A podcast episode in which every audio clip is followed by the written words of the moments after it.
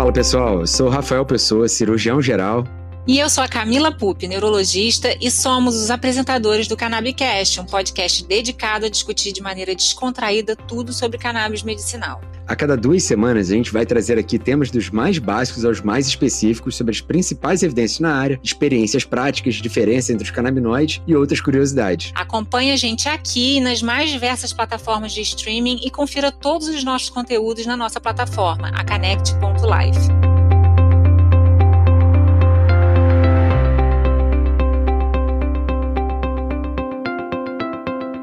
Estamos de volta para mais uma temporada do nosso Cannabicast. É um excelente prazer estar aqui falando com vocês. A gente teve uma primeira temporada sensacional e eu tô aqui com a Camila. E aí, Camila? Bom te ver. Oi, tudo bem? Animadíssima aqui para a segunda temporada. Tava já até sentindo falta aqui das, das, nossas gravações, dos nossos temas super quentes do momento e que a gente consegue discutir aqui de maneira descontraída e trazer para vocês no detalhe. Poxa, muito bacana. Não, a gente teve excelentes feedbacks do, foi muito bacana assim do último ano, né? E principalmente depois que a gente fez esse é, os melhores momentos de 2022, Verdade. que a gente fez essa revisão. Pô, foi bem legal. O, o pessoal tem realmente dado excelentes feedbacks. E é isso, a gente está construindo essa comunidade aqui, né? os connectors, né?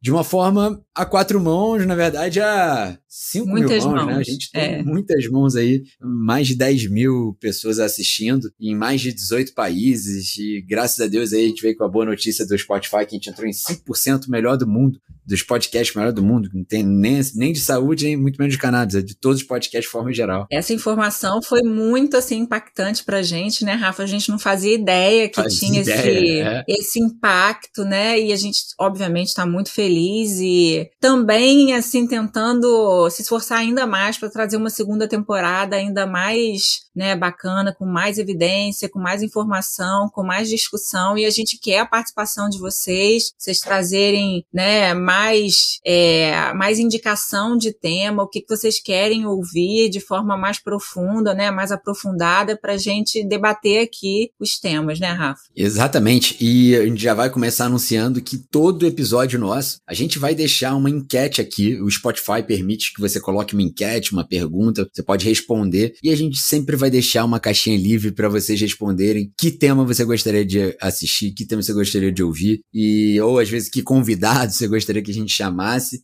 Aí a gente tem grandes surpresas, belas surpresas aí pela frente. Temos um pouquinho fora da caixa também, que ajudam no nosso dia a dia, na nossa prática clínica, a entender um pouco mais, quem está se aprofundando. A gente já tem bastante episódio lá em 2022. Agora a gente vai começar a gente estava devendo, né, Camila? O que a gente estava devendo aí? O pessoal ficou cobrando a gente. Com certeza. A gente prometeu, e promessa é dívida, que a gente traria um resumo do Kinabis, que foi um congresso que foi realizado ano passado. Foi feita de maneira online, porque foi no auge de toda aquela confusão do, do CFM. Mas a é gente verdade. conseguiu entregar né, um congresso bastante interessante em termos de informação, discussão, é, evidência, e o pessoal né, acabou participando bastante. Não, foi uma grande participação. A gente trouxe os números, né, no outro episódio, para quem, não vou dar spoiler, para quem quiser assistir de novo a primeira parte, essa parte 2, mas o mais importante é que a gente vai ter esse ano de novo, então vai ter mais um. E quem quiser assistir o Knabs de 2022, tem o acesso, a gente vai deixar um link aqui para inscrição para poder assistir todo o congresso na íntegra. Ela tá muito interessante. Aqui, obviamente, a gente não vai dar no detalhe para não dar tanto spoiler assim, mas a gente vai passar passar pelos melhores temas, uns temas mais intrigantes, uns temas que a gente de fato vai usar na nossa prática do dia a dia. A começar, né, para excelente aula do Ricardo Ferreira. Muito boa, né, Camila? Excelente aula. Muito. O Ricardo já é um médico que atua bastante há bastante tempo, assim, né, com cannabis medicinal, e ele tem uma atuação forte em medicina da dor, e é um cara muito experiente no dia a dia dele, na prática clínica, com pacientes com dor crônica, e ele trouxe uma perspectiva, assim, é, da medicina do esporte, né, como utilizar os, os canabinoides aí para várias indicações no esporte, não só para atletas profissionais, mas também atletas amadores e até mesmo né, em pacientes que gostariam, né, que estão se reabilitando para iniciar o exercício físico, como que os canabinoides podem atuar e ajudar nesse momento. Sim, foi muito interessante. Ele fez bem essa distinção, né, é, de atletas de elite, atletas mais amadores, e ele trouxe um ponto também, Camila, muito interessante, que é do estresse oxidativo, né, como que o estresse oxidativo aumenta nos exercícios e o potencial antioxidante dos canabinoides consegue equilibrar esses efeitos, às vezes deletérios, de exercícios de alto estresse, né, de alta intensidade, né? Isso foi um panorama bem legal, né? É, inclusive, assim, eu, eu ia comentar que várias doenças neurodegenerativas em esporte de alto rendimento, né, até com impacto, acaba levando a doenças neurodegenerativas, né, porque aumenta a neuroinflamação e aumenta a neurodegeneração. Então, de alguma forma, de certa forma, quando você faz o tratamento com canabinoides, você diminui esse estresse oxidativo, diminui a inflamação e também diminui a potencialidade de neurodegeneração. Não, isso é importantíssimo. Né? Então, assim, essa recuperação pós-treino, isso pensando no curto, médio prazo, né? Mas essa outra parte do estresse oxidativo, pensando no médio e longo prazo, é muito importante. Sem Achei dúvida. legal, assim, um ponto de vista diferente. Ele trouxe, né, aquela discussão da WADA, né? O WADA é Agência Mundial Antidoping, e de como a última revisão acabou não incluindo o THC, né? uhum. né? então é só o CBD mesmo. Purificado, né? Purificado, né? Então ainda fica um pouco essa dúvida desse nível de grau de pureza, o quanto que realmente às vezes a gente conseguiria ter isolado, isolado, isolado, né?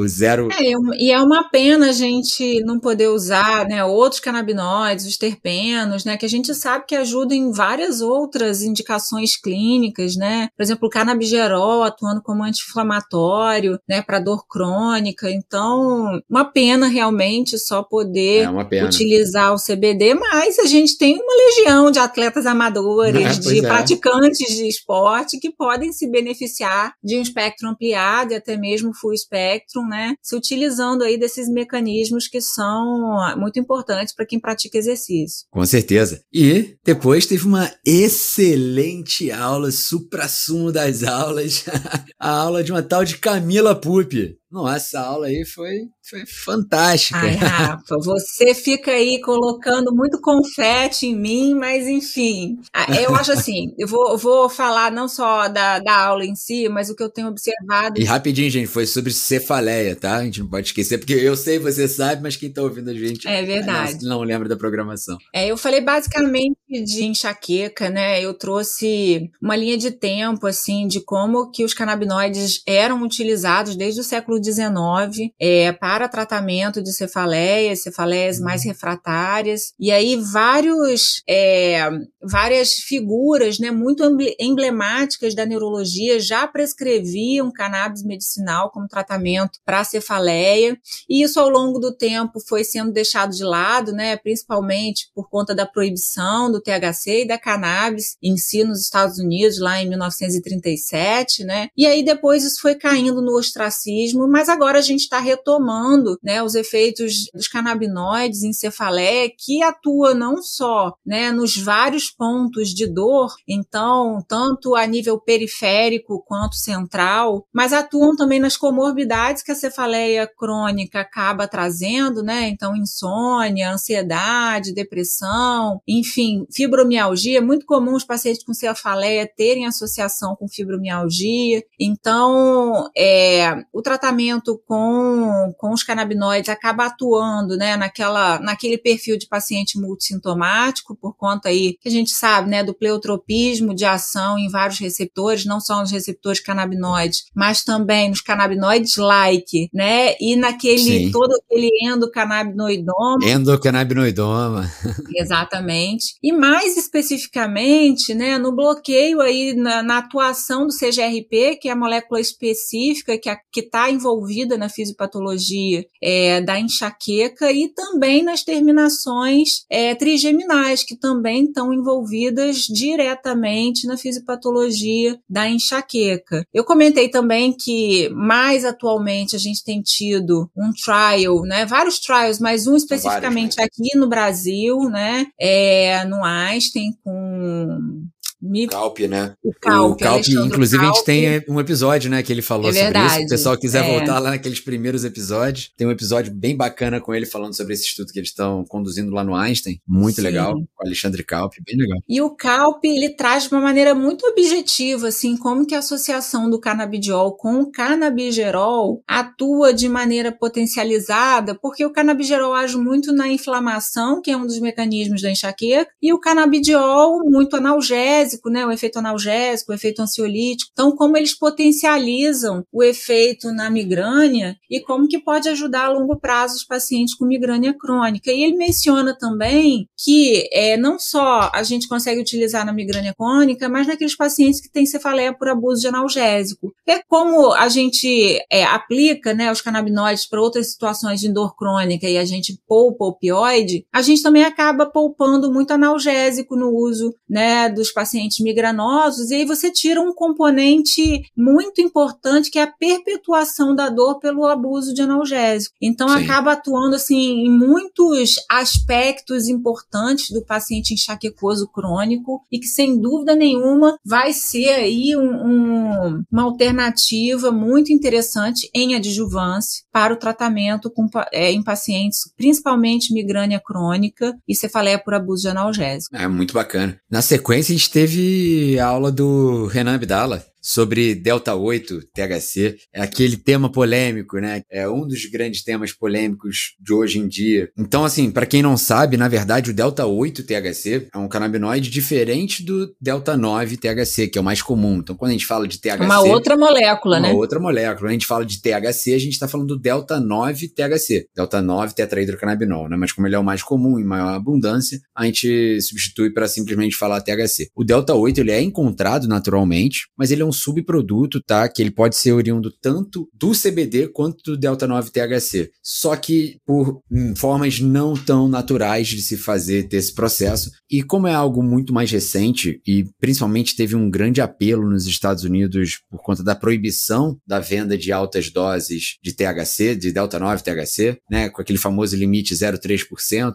Portanto, eles não podem é, nem passar de estado para estado, eles não podem mudar um pouco dessa legislação. O delta 8 THC tem sido muito usado como, como alternativa. Uma alternativa. Exato. E quando você vai nos Estados Unidos é engraçado, assim, porque você vê em cada esquina uma loja vendendo Delta 8 THC e eles fazem propaganda disso. Não, aqui vende o Delta 8 é, THC. É engraçado, né? E aí o Renan Abdala trouxe alguns dados muito legais para a gente discutir, né? Em, em que teve um artigo agora de 2022 e mostrando, assim, que tem seis vezes um menor potencial potencial de ligação do que o Delta 9. Isso é bom. Pode ser né? até isso é mais. É. é. isso é interessante às vezes você parar para pensar, porque, ok, vai ter menos. Esse seis vezes menor potencial de ligação gera. É seis ponto alguma coisa, né? Gera duas vezes um, um, efeito menor. Só que o efeito menor, a gente tem que lembrar também dos efeitos colaterais menores. Né? Então, acaba passando a impressão, que na teoria, né? Então, a gente tem aí uma plausibilidade biológica de que ele seja uhum. um pouco mais fácil manuseio. Né? Não que a gente deva temer o uso do Delta 9 THC, a gente vê que com a prática a gente fica muito mais tranquilo o uso, uhum. mas ele talvez seja mais tolerado por vários pacientes. No entanto, como ele ainda está sendo estudado, né, o próprio Renan trouxe isso, tem um potencial gigantesco. Mas como ainda faltam mais estudos de segurança, de um prazo um pouquinho maior, a gente deve sempre considerar o seu uso a depender do caso. E a, a gente tem também, a gente teve, depois da palestra do, do Abdala, a gente teve a explanação da Ana Uni, que foi assim, maravilhosa, sensacional. Essa aí foi De cannabis no autismo, uma atualização, né? Ela trouxe toda a fisiopatologia do autismo, né? Onde se tem evidência da redução de vários componentes canabinoides, né? Então, endocannabinoides mesmo, né? Não só da anandamida, como da etanolamida e também também do oleil etanolamida, isso é, são evidências de 2019, e aí ela trouxe, né, os, nos últimos quatro anos, alguns ensaios clínicos. Então, nesses ensaios clínicos, foram utilizadas várias formulações. Em um ensaio clínico, eles trouxeram só o CBD, em outros ensaios, eles fizeram um espectro mais ampliado, e tiveram até sem ensaios THC, né? sem THC, e tiveram outros espectro completo, utilizando até uma proporção de THC um pouco mais maior. É, nesse último ensaio clínico duplo cego que saiu ano passado, é, a gente teve uma evidência maior, inclusive, num aspecto central do autismo, que é a interação social. E assim, a gente pode dizer, a gente pode dizer com segurança aqui que foi a única medicação que trouxe benefício na interação social. Isso é uma coisa assim muito impactante, principalmente para os pacientes e para as famílias de pacientes com transtorno do espectro autista. Então, vem sendo aí uma das grandes esperanças, né, no mercado é, de cannabis, o tratamento de a uma gente... maneira mais é, assertiva nos é, pacientes. A gente até tem, né, aquele episódio com a Luciana que a gente fala exatamente sobre esse artigo, né? Esse Verdade. é um artigo lá da Paraíba, do colegas nossos brasileiros, do, do, grupo do Estácio Amaro. É um artigo sensacional, assim, muito legal. Tem algumas limitações, óbvio, né, como todos têm, mas abre muitas possibilidades e, inclusive, como você mesmo disse, né, Camilo? Eventualmente virar um de primeira linha de tratamento por mudar eh, sintomas de, no eixo central da, da patologia, né, da história natural da doença. E a Anoni trouxe isso muito bem também, né? Ela pegou bem as atualizações que tem de mais recente. Sim. E assim, a gente tem visto alguns artigos mostrando que não é só redução dos endocannabinoides em si. Parece que existe uma alteração, não só em pacientes que têm transtorno do neurodesenvolvimento, né? Pacientes é, que nasceram com algum transtorno do neurodesenvolvimento, mas também os pacientes com doença neurodegenerativa degenerativa, que existe uma dificuldade também, uma diminuição da expressão dos receptores, né, canabinoides e canabinoides-like. E aí, com isso, quando você faz endocannabinoides, os canabinoides, fitocannabinoides, você acaba fazendo um, um suporte maior, né, um aumento ali na fenda sináptica desses, é, desses componentes, e isso acaba atuando de uma forma assim, como se aquele indivíduo tivesse uma, um déficit de produção e também de expressão de receptores e acaba melhorando muito o transtorno com, com, numa maneira assim mais a longo prazo. Então, isso são perspectivas bastante interessantes assim, não só para transtornos do neurodesenvolvimento, como também para doenças neurodegenerativas. Com certeza, e tem alguns trials para sair esse ano aí. Com certeza. Ó, e teve uma brilhante aula também, né, nosso querido Felipe Guzman, que já teve aqui em webinar, já teve aqui em Cannabicast, ele é um grande parceiro nosso. É, e ele deu uma aula sobre do, coisas mais atuais né? Aspectos um pouco diferentes do uso dos canabinoides nos cuidados paliativos. E foi muito bacana que ele começou de uma forma é, muito lúdica também, né? Uma, uma, forma muito inspiradora, falando muito sobre o aspecto compassivo, né? Sim. né? O, como da compaixão, falando até etimologicamente de compaixão, de você ter empatia pela pessoa. Sim. E aproveitando, ele aproveitou que a lei, né, a regulação da Anvisa que permite é, a importação a RDC 335 de 2020, que agora foi atualizada ano passado, 660, ela fala do uso compassivo né, dos canabinoides. Então, que você pode fazer a importação para o uso compassivo. Isso é bem bacana. Ele trouxe à luz esse. É, achei, achei bem interessante que cai como uma luva realmente para os cuidados paliativos, né? Sem dúvida. E o Guzman é uma pessoa, assim, é, muito, muito humana, né? Ele tem muita empatia pelos pacientes que ele atende. É uma pessoa realmente diferenciada, assim, em relação ele a é. isso. E tá no lugar certo, assim, né? Porque trabalha trabalha com geriatria, trabalha com cuidado paliativo, e ele acaba dando muita aula e levando essa mensagem para as pessoas, né, do cuidado paliativo, do cuidado compassivo. E ele até faz uma comparação, né, entre os canabinoides e os opioides, né, que assim, poucas pessoas têm pudor ou preconceito de usar opioide, mas algumas pessoas têm bastante restrição em usar os derivados de cannabis e a gente sabe que o potencial de adição da da cannabis é muito menor do que opioide, sem muito falar menor. do risco ah, de depressão respiratória e outras coisas mais. Exatamente. Então, é, uma, é, um dado que ele traz também que é bem interessante. Não, e além de tudo, tem um dado importantíssimo, né? O Felipe Guzman é flamenguista, então isso pra gente. isso aí é uma das maiores qualidades dele. um abraço, Felipe. Sei que você tá ouvindo a gente aí também. E ele trouxe o, termo, né, que daquela da Cicely Saunders, né, de dor total. Que eu acho muito bacana, Sim. né? Um, é, um, aspecto de você entender que é, não existe só um fator no paciente com câncer, né, ou em cuidados paliativos, seja por outras patologias. É que o paciente com dor, até porque a dor é multifatorial já por si só, mas uhum. entender uhum. é, essa diversidade de sintomas, acho que foi muito bacana, assim. E ele mostra aquele artigo, né, Camila, aquele gráfico muito interessante de prevalência de sintomas nos pacientes é, em cuidados paliativos, Sim. independente da patologia, né? E aí, por isso também tem uma atuação tão interessante do, da cannabis, né? Porque todo paciente multissintomático, principalmente com dor, com depressão, com ansiedade, com distúrbios do sono, acaba respondendo é, de uma maneira bastante interessante. E um dos mecanismos que a gente vê redução de dor total, né? É que existe aquela, aquela atuação no sistema límbico que faz uma dissociação, né? O paciente ele perde a capacidade ou diminui muito a capacidade da percepção da dor, não o estímulo do doloroso per si. Então, isso também traz um benefício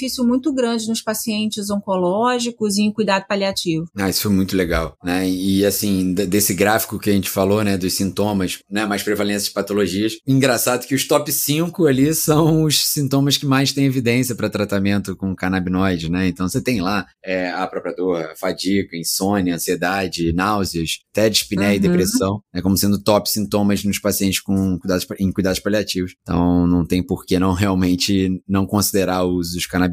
E depois a gente teve a palestra da Letícia Maier, que é uma querida também, já teve ah, aqui Letícia no Canabicast, já teve no, no webinar de caso clínico. Ela é uma pessoa que se aprofundou muito em, em derivados de cannabis e ela conhece muito detalhe, assim, tem uma prática clínica muito grande, ela é geriatra também, e ela traz muito esse aspecto, né, do paciente idoso que tem polifarmácia, né, e quanto que isso acaba influenciando Tão na temida polifarmácia, né? É, na morbimortalidade dos pacientes, né? Então, geralmente pacientes idosos é, que têm múltiplas comorbidades e que têm também doenças neurodegenerativas, né, acaba lançando mão do uso de antipsicótico, benzodiazepínico, às vezes pacientes com dor crônica, com opioide, né, às vezes em baixa dose, e acaba fazendo uma associação de remédios muito perigosa, né, para risco de queda, para, enfim, alterações do sensório, e isso gera uma mortalidade bastante importante, é. assim, vários artigos já trazem isso com bastante certeza, né, um nível científico alto, assim. É, existe um movimento mundial, né, para tentar coibir esse tipo de overprescription, né, que chamam. Sim. Porque, assim, né, de fato, você ainda tem medicamentos que você tem que adicionar por conta de efeitos colaterais de outros medicamentos que já adicionou. Sem dúvida. Isso é uma prática que a gente vê a toda hora, né? Não tem fim, né? É o famoso óleo mineral ou qualquer outro desses, porque o paciente está usando opioides e aí dá constipação, o inibidor de bomba. Sem dúvida. Né? Porque o paciente está usando muitos anti-inflamatórios. E aí ela traz, né, o conceito de desprescrição, que seria a capacidade de você, com a introdução de uma droga, retirar outras drogas com potencial de morte e mortalidade maior, é de uma maneira muito interessante, assim, porque ela, ela citou alguns, né? Por exemplo, paciente com dor crônica, osteoartrite, que seja, que faz uso, né, de anti-inflamatório não esteroidal, que a gente sabe que aumenta sangramento do trato gastrointestinal, lesão renal. Então, assim, a possibilidade de você trazer uma analgesia para o paciente sem esses riscos e conseguir tirar aí os anti-inflamatórios. E nessa mesma linha, a gente vê também pacientes utilizando opioides, né? E aí, com isso, quando você consegue instituir uma analgesia eficaz, você consegue tirar opioide até mesmo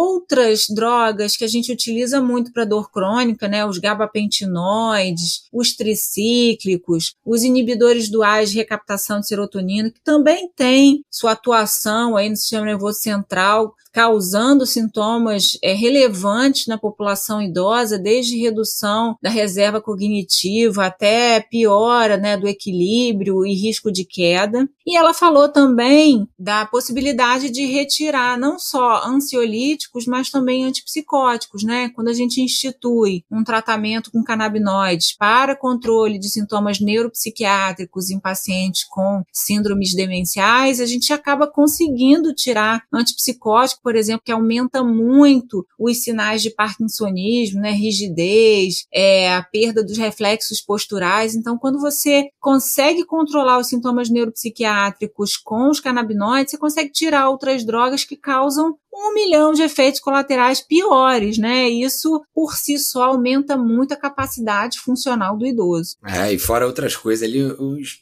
coisinhas que ela foi dizendo lá na aula, que senão é muito spoiler aqui. E aí eu vou entrar numa aula fantástica também, que é um tema super polêmico, é um tema super importante para nossa prática, porque afinal de contas muitos pacientes não são tão simples, são mais complexos, é, que foi a aula do Cristiano, é, Cristiano Fernandes, ele é um hematologista, a aula dele foi sobre canabinoides e anticoagulantes. Uhum. Né? Então, assim, o uso ou o potencial dos canabinoides de ser anticoagulante, ser protrombótico ou antitrombótico, né? É, tem esse, essa grande discussão. E ele trouxe vários elementos super interessantes, é, principalmente dessa divergência de alguns estudos, né? Que alguns estudos mostram, de fato, é, um potencial pró-hemorrágico, né? Um antitrombótico, pró-hemorrágico, alargamento de NR, é, importantíssimos, assim, e outros o contrário, né, protrombóticos, é, e fica um pouco em dúvida, assim. Ou seja, uma das coisas que ele levou, que eu acho que ele trouxe, que é muito importante, é a gente entender, avaliar cada paciente como um indivíduo diferente. Então, cada paciente tem uma patologia. A personalização da medicina, né? Que a gente. Exato, que é o que a gente deveria sempre fazer. É, são situações da prática clínica mesmo, né? A gente pega pacientes usando anticoagulante por causas graves, assim, né? Fibrilação atrial, Sim. TVP, né? E, e, a gente, às vezes, tem uma indicação é, que a gente pode melhorar muito a qualidade de vida introduzindo os canabinoides, e aí a gente tem que fazer essa escolha, né? É, e principalmente ficar em cima do paciente, né? Mas ele trouxe dados, por exemplo, né? A gente lembrar da, tria, da famosa tríade de Virchow, é, em que, por exemplo, tem que entender onde que as patologias entram na tríade de Virchow. Então, por exemplo, é, você tem lesão endotelial, né, aquele estado de hipercoagulabilidade. Uhum. E, se você tem, por exemplo... Estase, né? É, doenças oncológicas geralmente atuam né, aumentando o risco protrombótico desses pacientes. Né? Então a gente tem que lembrar desses fatores. Então, o próprio paciente tem um risco inerente da, da doença, independente uhum. até de outros fármacos que ele esteja usando, se está usando anticoagulante ou não. Né? Então, isso afeta às vezes muito mais do que, de fato, o, o uso de canabinoides. Né? Ele até citou um, um, estudo bem bacana, né? É, um estudo, estudo não, aqueles casos em 2018 que ficaram famosos, assim, tiveram numa só semana uns 30 casos é, de sangramento importante, e assim, não, não se, o que tinha de incomum neles é que eles usavam os sintéticos né, os canabinoides sintéticos. Uhum. acharam que era o canabinoide sintético, que era o canabinoide sintético, mas quando foram ver, eles estavam, os fabricantes estavam misturando, olha isso, né, misturando nesses canabinoides sintéticos o brotifacum, que é um raticida, hum. né, e, e, é inibidor da vitamina K, né, de precursor de vitamina K. Por isso que a qualidade dos produtos é muito importante, né, Rafa? Exatamente, então ficar sempre observar o COA, ver se tem o COA completo, né, e isso é importantíssimo, e nesse caso aí o, CD, o próprio CDC interviu dizendo que não eram os canabinoides, e sim o brutifacum, esse raticida, mas não vamos dar spoilers de tudo da aula, da conclusão toda, é muito legal essa aula, é, a gente tentar resumir em um minuto aqui, dois minutos, é, é um pecado. Essa aula foi muito legal, vale Com muito certeza. a pena assistir essa aula do Cristiano.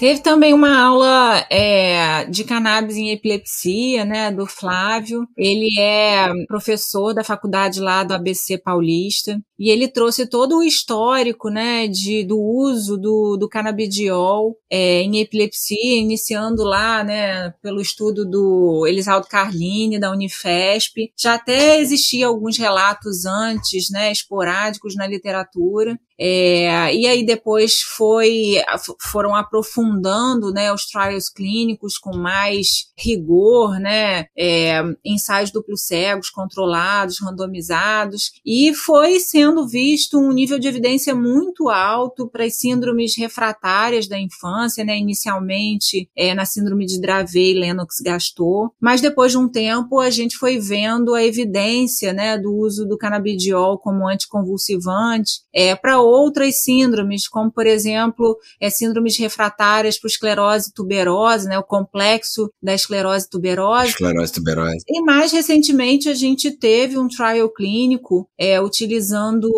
canabidiol para outros tipos né, de epilepsia, desde que ela fosse né, epilepsia refratária. Lembrando que epilepsia refratária é quando você utiliza mais de duas drogas com doses otimizadas, o paciente não reduz pelo menos 50% aumento do número de crises. Então, nesses casos, é, foi utilizado inclusive em população com idade mais avançada, né, em pacientes até 70 anos, foram, foram esse estudo foi publicado no JAMA Neurology, é, numa dose de 180 miligramas de canabidiol e 360 miligramas, e foi visto uma atuação bastante interessante do canabidiol em pacientes com epilepsia refratária de outras causas e com um espectro de idade mais amplo. Então, a gente vê que existe uma aplicabilidade muito interessante do canabidiol como anticonvulsivante, e não só nas epilepsias refratárias da infância, como também em outras síndromes e em outro espectro de idade também. Não, fantástico.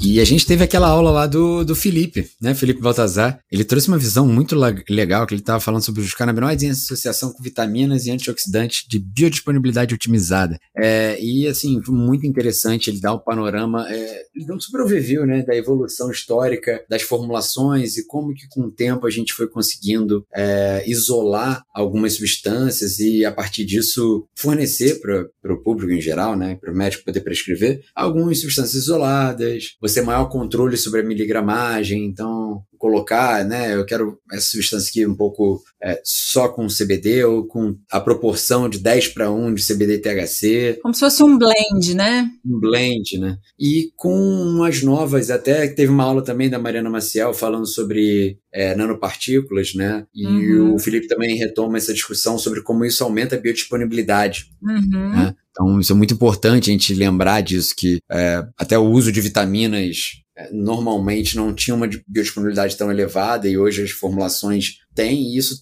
foi trazido para o ambiente da cannabis como você conseguir atingir o sistema, como você falou, né? Trouxe lá atrás aquele palavrão lá, o endocannabinoidoma. Sim. E você conseguir ativar de, por diversas frentes, diversos alvos. É, Ele com, fala até do tônus, né? Do tônus endocannabinoide, como é que você pode ativar esse tônus de várias formas e com várias substâncias também, que não somente com os fitocannabinoides. Não, é fantástico, assim. É, ele fala sobre o uso de canabiméticos, nutracêuticos, muito legal. E aí teve teve uma grande aula, né? É, até pra gente ir encerrando aqui, pra gente também não dar tanto spoiler, né? Mas teve uma aula do Manuel Guzmán sobre Sim. os possíveis efeitos antitumorais dos canabinoides, né? Que é um uhum. tema super interessante é, e muita gente e a gente tem que ir com muito cuidado nesse tema, porque o tratamento do câncer é um tratamento que envolve múltiplos fatores emocionais também de expectativa e esperança do paciente. Né? Então é um,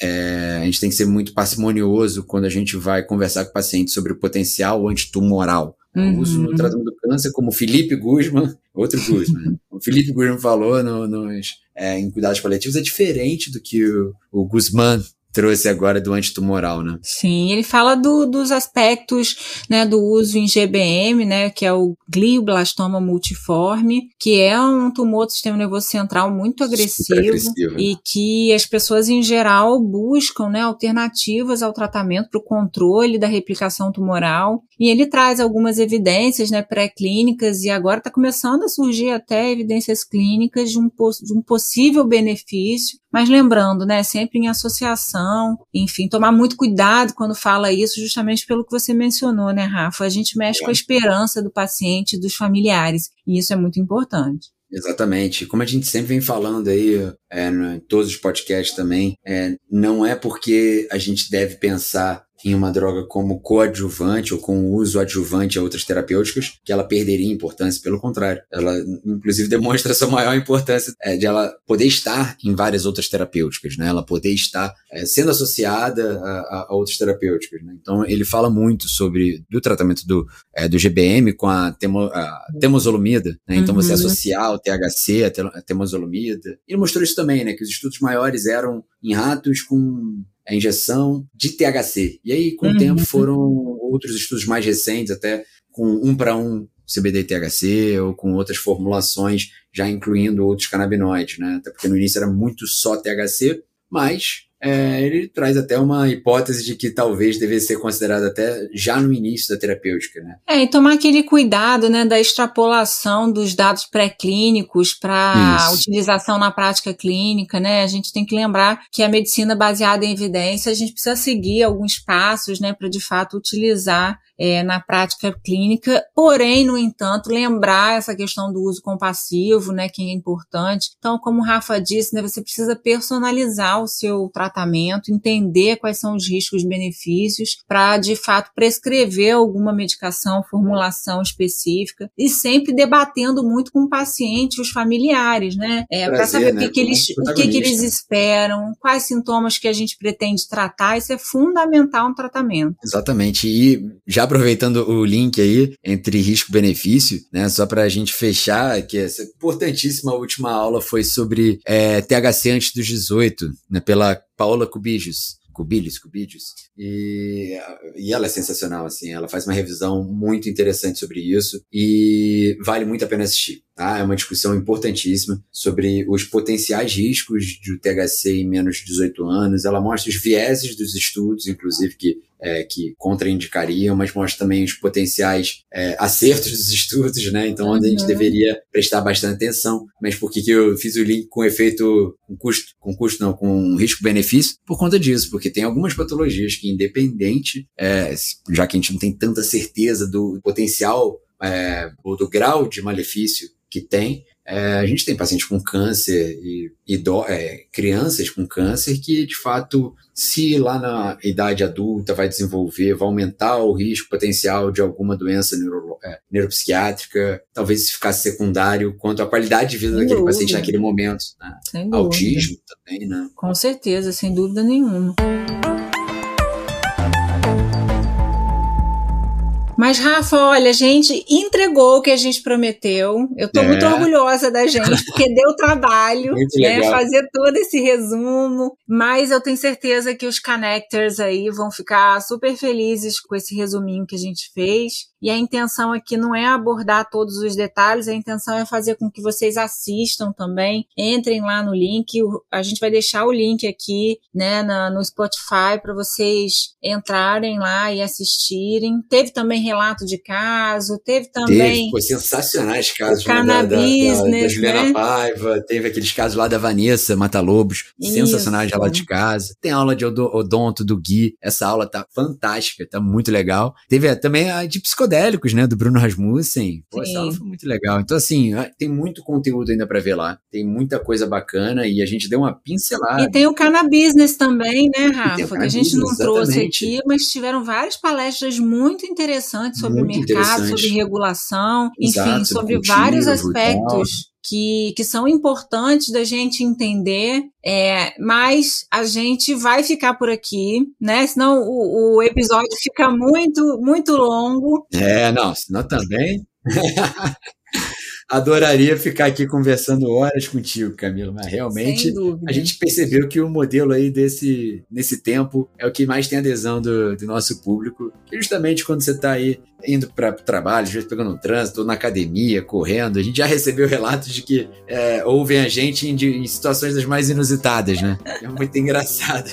Depois manda também, manda aí. E eu acho que essa é a vantagem mesmo do podcast, é fazer, é trazer informação mais leve, mais descontraída, é, podendo né, escutar de diversas formas, onde a pessoa quiser dar essa liberdade, né? Exatamente. Camila, foi um gigante prazer a gente conseguir estrear a temporada 2 do Cannabicast. Esse, esse ano, ano passado foi bom, esse ano então promete. Vai ser sensacional, gente. A gente está aqui planejando com muito carinho, com muito cuidado, todo o conteúdo que a gente vai trazer aqui, é, com a intenção de disseminar a educação médica, é, com todas as evidências que vão surgindo ao longo do tempo, e para que a gente, né, prescritor, tenha ainda mais segurança e assertividade quando a gente for prescrever os canabinoides para os nossos pacientes. Fantástico. Então é isso isso? Tchau, tchau, pessoal. Bora lá? Bora lá, né, Rafa? Seguir a vida. Bora. Beijo, tchau, gente. Tchau, pessoal. Tchau, tchau.